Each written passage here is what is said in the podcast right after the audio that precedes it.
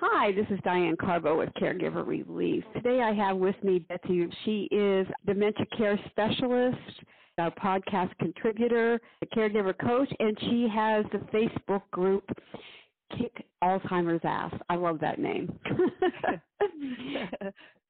and Betsy and I are going to have a discussion on early onset dementia. Uh, Betsy knows this topic all too well because she's lived it. So, Betsy, welcome, and uh, I'm excited for you to share your story with other caregivers out there who, who are going through uh, a lot right now, and hopefully something that you'll share with them will click and they, it will help them.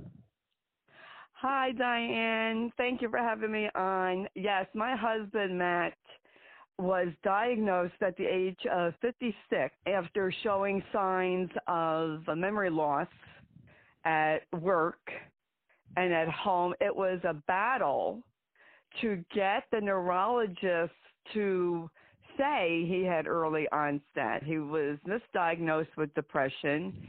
He was not believed by the neuropsychologist who tested him that he could be that bad. She accused him of being non-compliant. Don't you just love it when they uh, oh. blame the person? Hello, he's coming to you for memory loss. I just I didn't know 11 years ago what I know now because I would have really reamed her.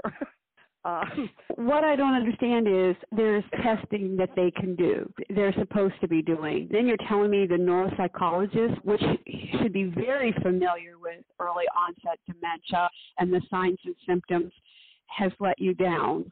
That disturbs me. Can you tell me what tests they did or did not do? And with that information that you have now, what would you have asked? Back then, um, it was 11 years ago. I don't remember the exact name. Matt was there for at least five or six hours. It was an okay. intense cognitive test. She tested his verbal, nonverbal. I know she would show him something to uh, draw, to copy. He couldn't do it. He couldn't remember what she would just tell him to say back to her. It was quite an intense test. And then she gave him like a book for him to answer questions. And that was fried at that time. He couldn't take it anymore. So then he might not have cooperated. But uh, what I would have done differently if I would have known uh, better at the time, I would have said to her, Why don't you believe him? He's coming to you for help. Why don't you help him? Yeah. How can you say that he's being non-compliant when he was. He's telling you he doesn't remember what you just showed him. But back then, Diane, 11 years ago, they didn't know back then what they know now. Yeah, they did to some degree. I I understand what you're saying. And for our listeners out there, uh, I want people to know that the early onset Alzheimer's disease is is someone that's diagnosed in their 50s, but it can be as early as in their 30s and 40s it has a strong genetic component to it. So if you've had grandparents or parents with Alzheimer's disease, you're at much greater risk. I'm really disturbed that they didn't that the testing they did, she should have known that there was something going on. What did they what did, to say that he's non-compliant you know, one of the sad parts is we always say we push, it's so important to get a correct diagnosis of early onset and do it as soon as possible. And here you are, you were doing that and you were meeting resistance from the medical community. Yes, that's what got me really disgusted eventually when I brought a smartphone into my car to raise awareness because I was so mad how we were treated, how Matt was treated, how we were blown off. The doctors did not want to say that Matt had Alzheimer's because of his age. We were told he's too young. He was misdiagnosed. The neuropsychologist said Matt had a deep psychological problem and was depressed. And I said, okay, but why can't he remember? It took, that was February. In May, might have been May or June, I put my foot down because Matt would say, he said to me, what time is Sunday school? Now, Matt taught Sunday school for over 20 years. Mm-hmm. And I said, are you serious, Matt, or are you, you know, joking? Because he was a jokester. And he goes, Yeah. No, I'm serious. What time is it on your watch? He said, I don't know. I said, You don't know as in you can't read it, you can't see it, you don't know? He goes, I can't tell time. That's not depression, Diane. You know that's not depression. So I went back to the doctor. And, and we went to other neurologists, and they said he's uh, Matt's too young. But Matt's MRI showed global shrinkage, significant global So shrinkage. even so, you're telling me even with the the MRI showing this major shrinkage, they they they were still reluctant to give him the diagnosis of early onset Yes. Alzheimer's. Oh, Yes. And Matt's company doctor, who I don't know if she saw him in person or not, she told me, and she wrote a letter to Matt's primary doctor, she suspected dementia. She did. She said, I feared that he does have dementia. She goes, I'm hoping it could be the reversible kind due to some kind of vitamin deficiency. She said, but I don't think so. She never saw a test, Diane. His EEG Oh. was abnormal. For folks who don't know, it's the brain waves was hmm. abnormal, and it's even said on there suggestive of dementia. I mean, Oh. you just want to throttle some of these doctors. Now, I'm not promoting violence, so I'll make that clear. You just get so frustrated. So I said to the neurologist, I said, listen, Matt doesn't know how to tell time. That's not depression anymore. Call it what it is and get him on medication. And yes. you know, I I have to tell everyone, Diane, we're, we're both advocates.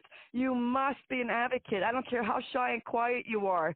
You mm. have to stand up and educate yourself. I educated myself with the information that was out there at the time. And now I have to say this I envy caregivers in a way now because there's a lot of information out there now. There's no reason to be uneducated caregiver. It's up to you. You have to do the homework and you need to do it. Absolutely. I think one of the, the things that caregivers need to understand and we understand, you're feeling lonely, you're feeling scared. The possibility of losing your partner that you thought you were going to spend the rest of your life with is frightening. And, and then you're changing your role from being a, a, a romantic uh, lover, partner, to whatever, to now being a caregiver. And it's a it complicates a relationship. And then you have the healthcare delivery system, um, our healthcare professionals letting you down as well.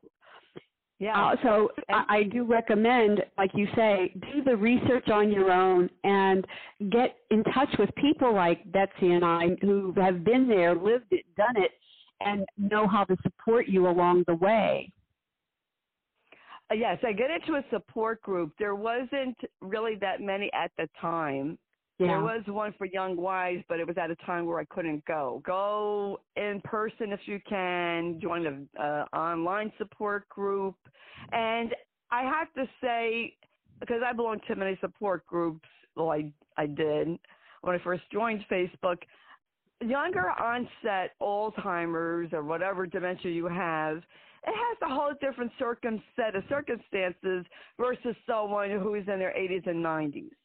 I'm not saying it's not as terrible, but when you have someone in their prime of life getting this disease, their independence is taken away, your roles are reversed. It's traumatic to the family. And for those who have teenage children, young children, my heart goes out to them because it, I know it's difficult. My son was already 26, but to have a young child, a teenager, and seeing their parent like that, it's hard. It's, it's so difficult. And we also, in our medical delivery system, lack age appropriate services. And I, I know from having cared in behavioral health units for several or many people with early onset dementia, a placement is really hard for them. And there's a hardship is placed on the families as well financially because the person is young. They have families. Uh, you were blessed in the sense that Josh is a little older, but I've taken care of, of men or women that have had young children and they had their whole life ahead of them and all of a sudden their behaviors are so out of whack that they're aggressive and violent, which does happen with early onset I don't know, uh, we can talk about that later, but there's sexual inappropriate behavior and they're not able to work. Like you were saying, Matt had problems at work and he couldn't function. His company, I have to say, was so good to him. I was actually in his disability hearing because they knew Matt couldn't remember. It was so unusual. It was the first time they had a spouse in a disability hearing they had to get special corporate permission, and they asked Matt per- permission, you know, for me to go.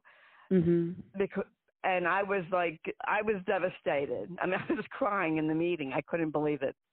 I could not believe because Matt didn't tell me anything. I didn't, and I wish I would have had this information when I went to the neuropsychologist. But Diane, because of the HIPAA laws, yeah, they wouldn't tell me anything.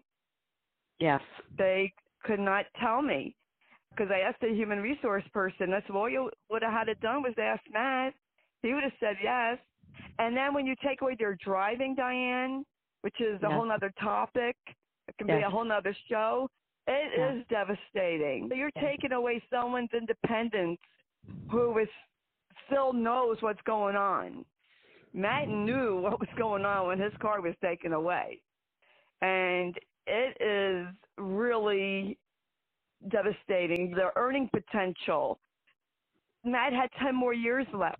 Uh, gone. You're going from more than half your pay cut because yeah. you go in Social Security disability. This is a huge financial problem. People and don't understand as well that when you apply for Social Security disability, it could take as long as two years.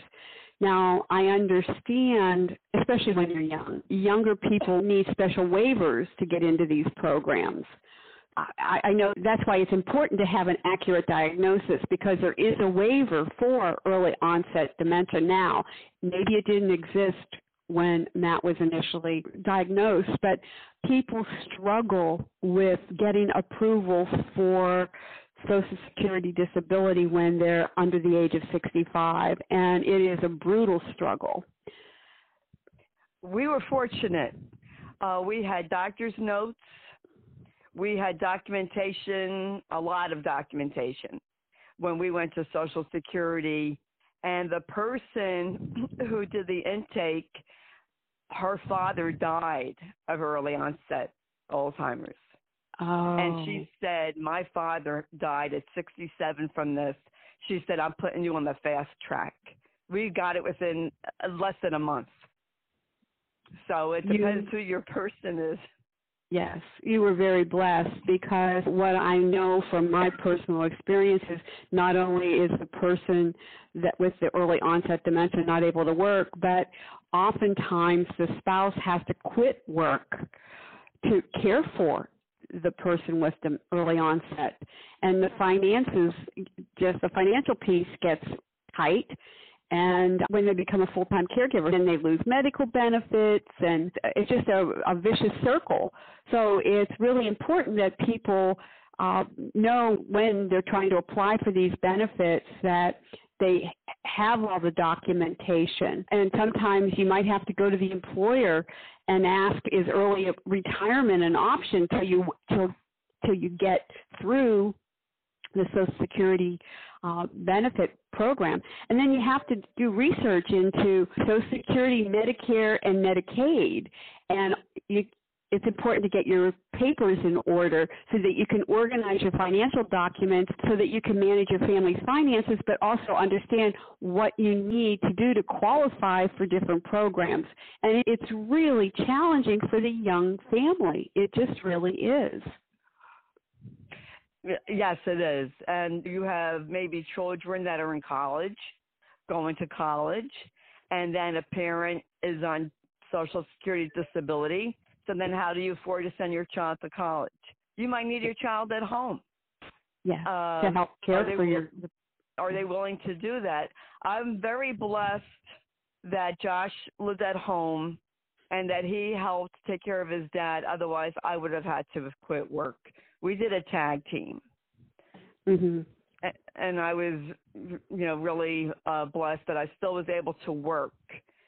I did apply for myself for early retirement in case I had to stay home to take care of Matt and I would have some income. But I was old enough then because I had turned 62. Mm-hmm. But what do you do when you're not 62?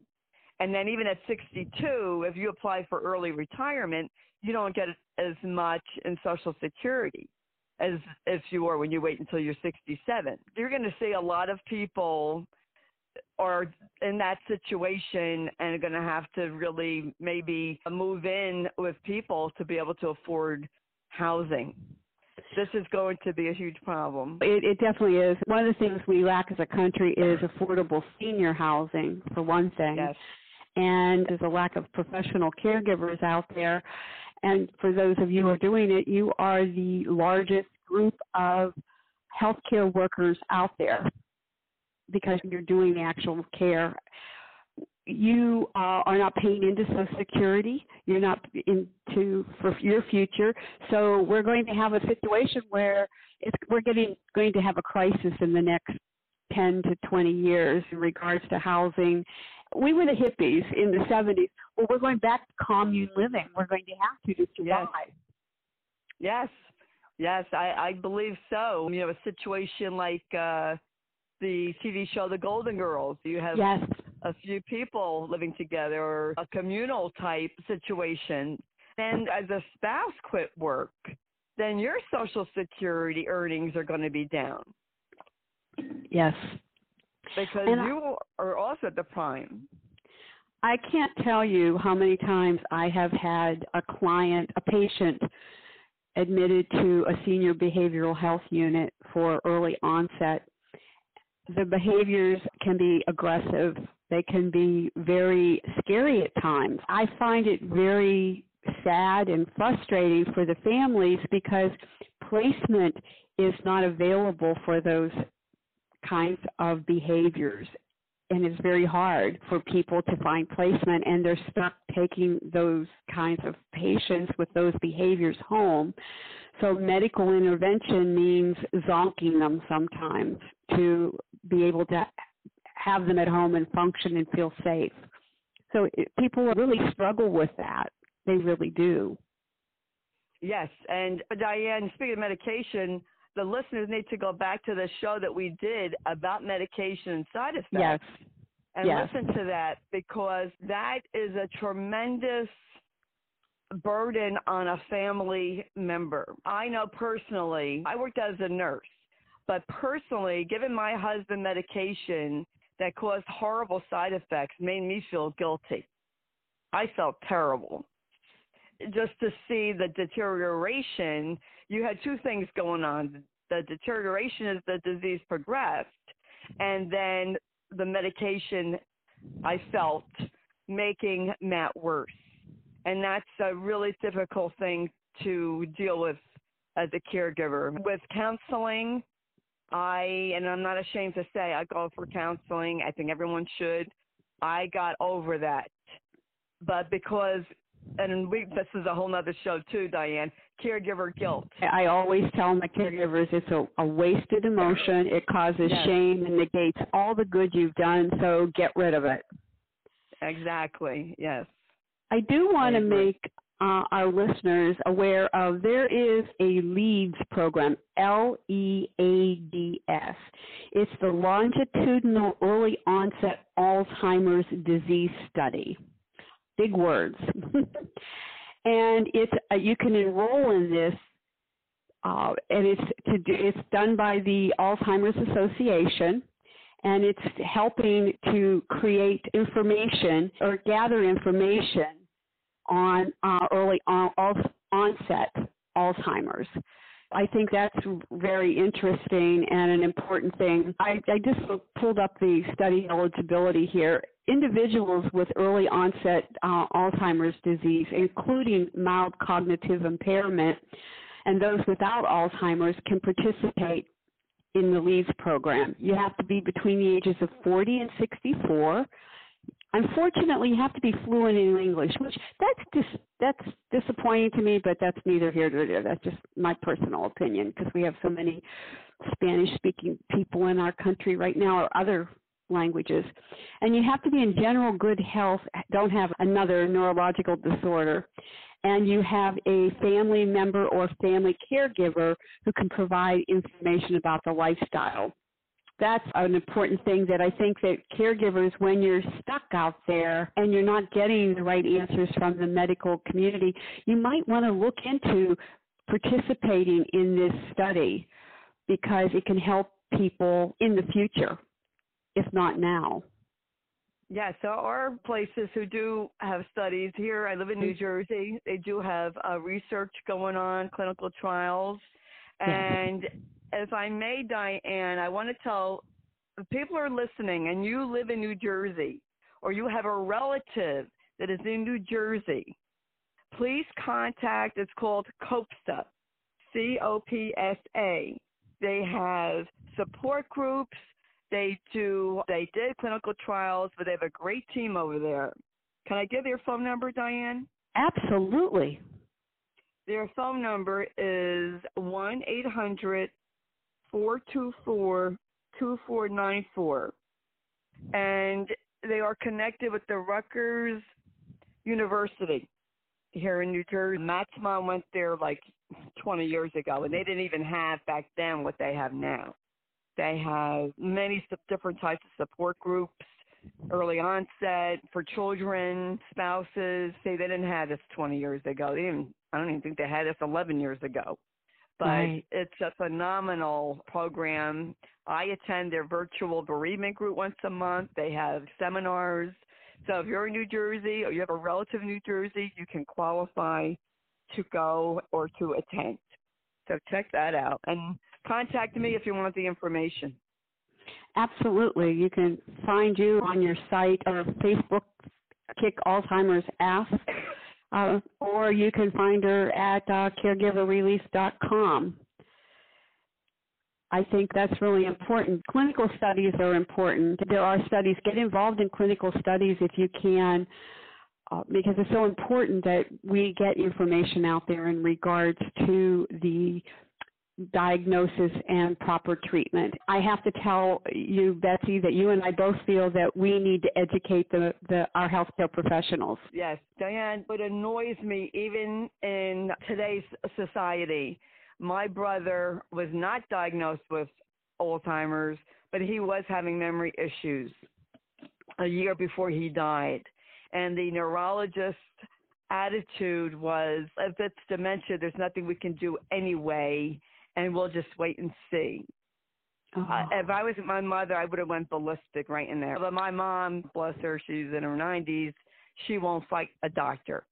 No. So I told her, give me the phone. I'll fight with them. But of course, she wouldn't do that. I am going to make the comment that I think our disease specific organizations like the Alzheimer's Association, Parkinson's early onset organizations out there, the disease specific organizations, are so busy raising funds for cure. And I get we want a cure. I get that. I really do. But they really neglect they financially neglect the care that of the, the family caregiver who desperately needs respite care and help. And there's got to be a change in that. We go out, we do walks, we do everything to promote getting a cure for all these diseases. And I can tell you, I'm frustrated at the billions and billions of dollars spent on research and there's nothing done for the family caregiver. There's no programs when these companies, if they would, organizations would get together and provide respite care for the caregiver. There's got to be a way that it can be done. The money can be is there. It's just utilized in a different way. But I think caregivers have to demand that. We are the largest unpaid group of uh, healthcare workers out there. We are the invisible healthcare workers. I think yes. it's time that caregivers band together as a group and demand that things change to help with care in the home. This is me because I feel really bad. We're not paying into Social Security and we're saving our government billions and billions of dollars a year providing care at home at a great expense to our own financial, emotional, and physical well being. Yes, I agree 100%, Diane. Caregivers need help now. And I agree. Yeah. yeah, that's great for a cure. But how long have you been working on the cure? Alzheimer's is over 116 years old, folks. There's no cure. We, the caregivers, and I still feel, well, I am a caregiver. I'm a caregiver to my son, but that's a different type. I will never forget my caregiving journey. Caregivers need help now. They need money for Depend. They need money for respite. They need a break before they break. And I have to say, Diane, that the Dementia Spotlight Foundation helps people. Alzheimer's Music Fest. They raise money to help caregivers. They help caregivers down, I think, in the Georgia, Florida area. They're going to have an Alzheimer's Music Fest coming up in Florida in August. And I can, when I get the information, I can share it with you, Diane. Absolutely. Uh, it's a great cause. It's a great cause. They help caregivers, and they help them now. And I hope that our caregivers out there will, when they're looking to to work with organizations, they work with the organizations that are going to help them now and not for the cure in the future. The cure, it may never come. We're pouring so much money into it, and big pharma and um, these organizations. I get what they're doing, but they are neglecting the family caregiver and we're, we're hearing 63%. It used to be 50% 10, 10 to 15 years ago, but now it's up to 63% of of caregivers, family caregivers of a senior caring for an aging loved one at home dies or becomes seriously ill before the person with dementia does. Yes, and that's a scary thought, not to mention the fact that they become suicidal. Yes, exactly. Um, yeah, and that's a problem, folks. They say prevention. I'm from the school, Diane. Yes, exercise is great, diet is great for trying to prevent it. But really, is there a way to prevent it? Nobody really knows. Know that the healthier you are when you get this friggin' disease, you have a better chance of living longer. Matt was very healthy. He lived 10 years uh, mm-hmm. uh, with Alzheimer's. I think he was probably had it two years prior to diagnosis, but uh, he didn't have any comorbidities. He didn't have any of that. So he was able to live longer. And, and yes, you can live well with dementia up to a certain point. Matt enjoyed life up until a certain point. They get to a certain point, and then they go downhill. That's a fact, folks. And I'm a Jersey girl, and I will not sugarcoat this disgusting horrible monster because it can't be sugar coated, and I will not sugarcoat it.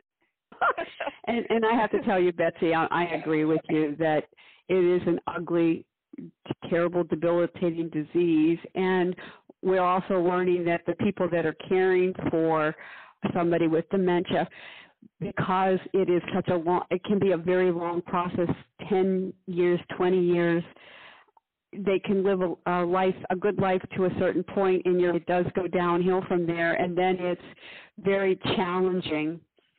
Many try to keep their family member at home, but because of all the multitasking, the the levels of stress that family caregivers experience, they are more prone to developing dementia than people that were non-caregivers. I can definitely believe that the lack of sleep I look back now, Diane, and I think, how did I do it?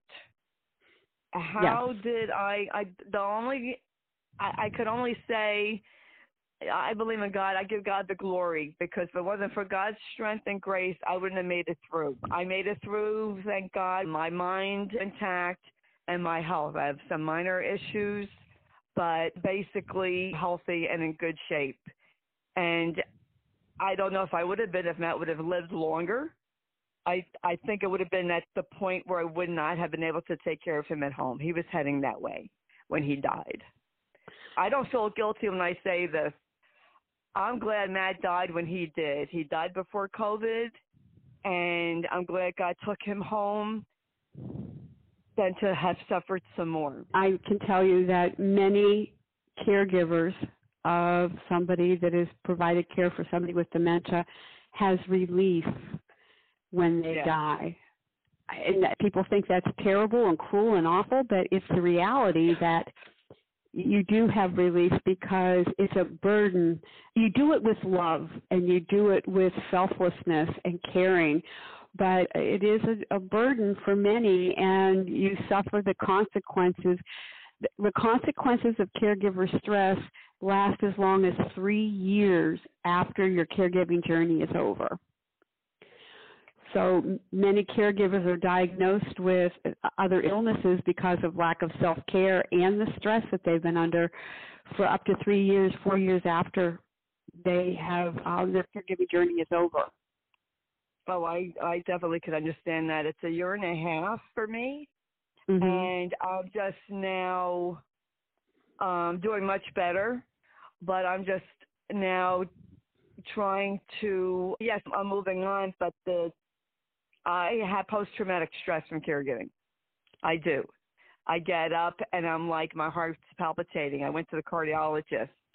I went last year, I went this year because I still get to where oh I got to rush, I got to rush and then I have to realize Matt's not here. I don't have to rush. I don't have to rush to do this and this. I when I think every day of what I did, it, it's really amazing that I'm still alive and in the shape that I'm in. It's a lot, folks. I'm telling you from experience. Eh, it's a lot. And caregivers, you must take care of yourself. And it's not selfish to put yourself first. It's called a survival. Because your loved one, and I don't mean to sound cruel, is going to die. And you're still going to have a life afterwards. And if you want to enjoy life after caregiving, you have to take care of yourself during caregiving. That's the bottom line. And that's what our loved ones would want us to do. And I will do a talk, Diane, on surviving uh, and thriving during caregiving. We all have a right to enjoy life after caregiving. Absolutely. You have a right to a life during caregiving. Yes and many don't uh, understand that. I know that people feel like many hide their many people that have early onset hide their like you said Matt wasn't telling you what was going on at work and the work didn't call because of HIPAA. Uh, you you do face some some, unique challenges, and there's also stigma and stereotypes about the disease. And what you experienced is what Matt experienced was that many don't believe that they have the disease or question a diagnosis. Here you were dealing with the healthcare providers that were doing that I can't believe that. It's difficult.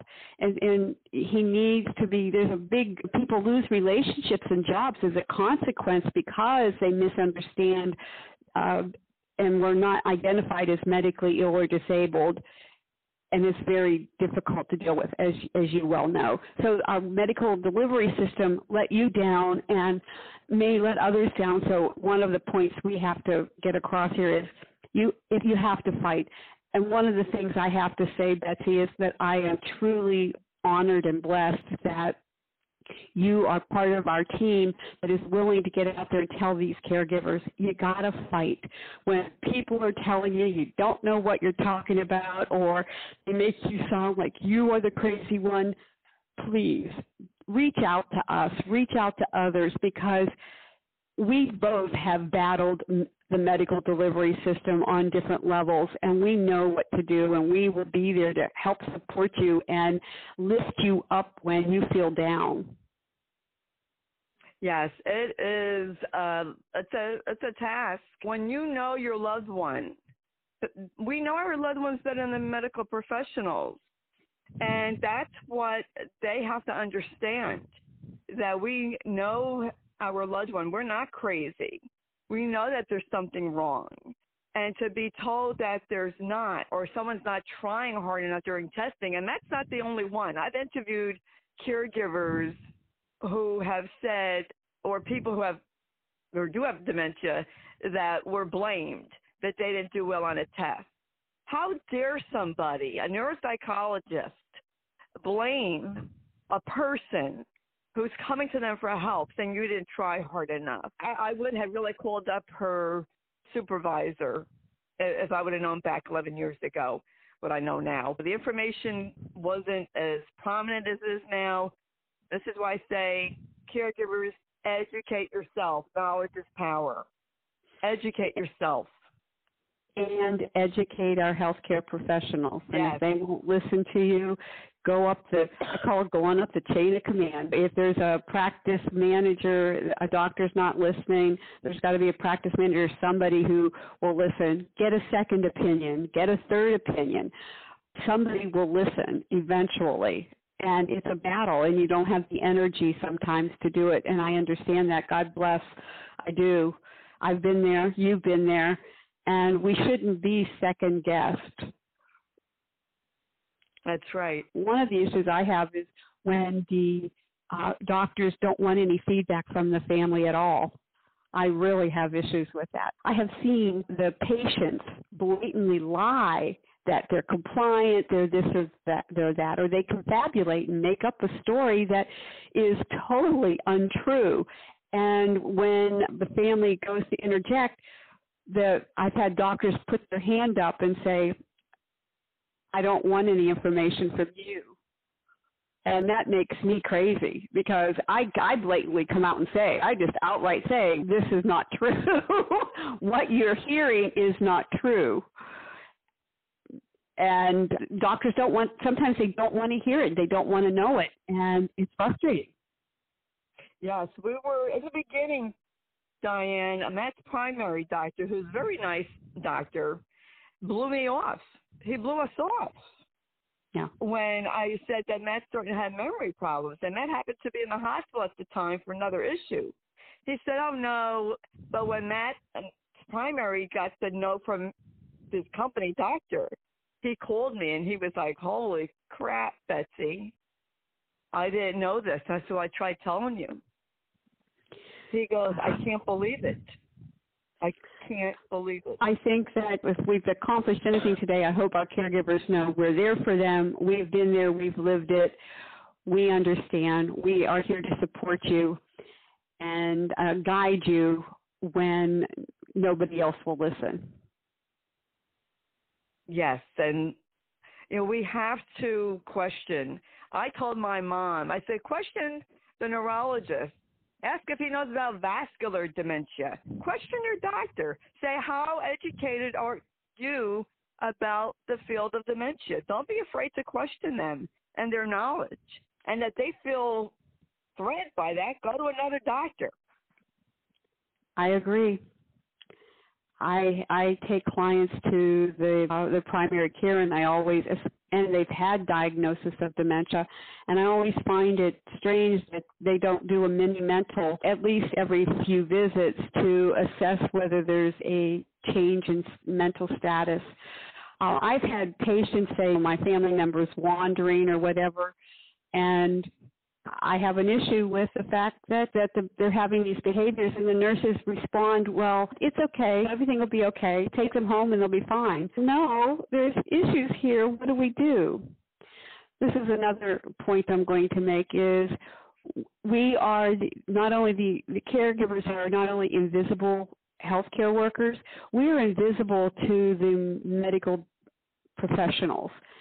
And what should be happening through these programs that I'm encouraging everybody, like the uh, organizations, specific disease organizations, we should be able to have a doctor's appointment at the same time as our family member to get our own health issues addressed. And we should be able to, we should have healthcare workers or social workers that are on staff or available to us through these organizations somehow to help provide us with support that we need and community support to get some care in the home or to uh, listen to us. You go to counseling. You have counseling benefits, maybe. But here's a fact that people don't know, Medicare Advantage is only available to people under the age of 65. You have to have a Medicare Advantage program. You can't purchase a uh, supplement. And under Medicare Advantage, everybody says, "Oh, you get it. You get this wonderful coverage. You get dental. You get it." Hello, you don't get any mental health benefits at all. And Medicare Advantage is to prevent things. And Medicare Advantage is great if you're healthy and well, but when you need it for other care when you're seriously ill, it provides and limits services dramatically. You're limited to the doctors, you're limited to the testing, you're limited to the specialists, you're just very limited. And what people don't understand is that with that Medicare Advantage programs that you have, you are, if you want services, you have to private pay for those services. Uh, well, yeah, that's a whole. That's a whole other ballgame too.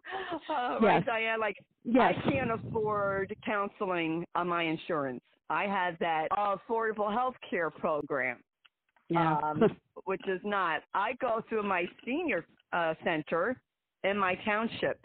So if you don't have great insurance, check your senior center where you live, especially in the United States. Check and don't swallow your pride. Uh, they give free counseling. I remember that when I went for Medicare, for them to help me with Medicare with Med, different programs, the prescription. They're there to help you. They get a grant.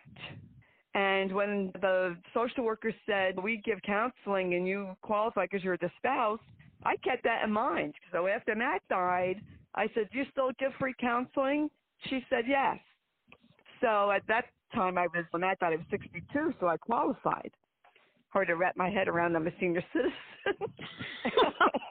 I'm considered a senior citizen now, but now I'm 63. And you know what? I take advantage of their programs, uh, whatever they offer Zoom programs, Zoom seminars, counseling. We pay taxes. We might as well take advantage of it. Exactly. Betsy, we've covered a lot today, and I'm so grateful that you uh, were able to share this information and your experience with others. I'm going to end the podcast with my usual spiel. Uh, to my caregivers out there, remember, you are the most important part of the caregiving journey. Without you, it all falls apart. Practice self care. Be gentle with yourself because you are worth it. Thanks, Betsy, and until next Thank time, you. I appreciate you. I appreciate you too, Diane. Thank you for what you are doing to help other people. I just, I love you. I love what you're doing. I love Thank you too, Betsy. Okay, bye. Thank you. Bye bye.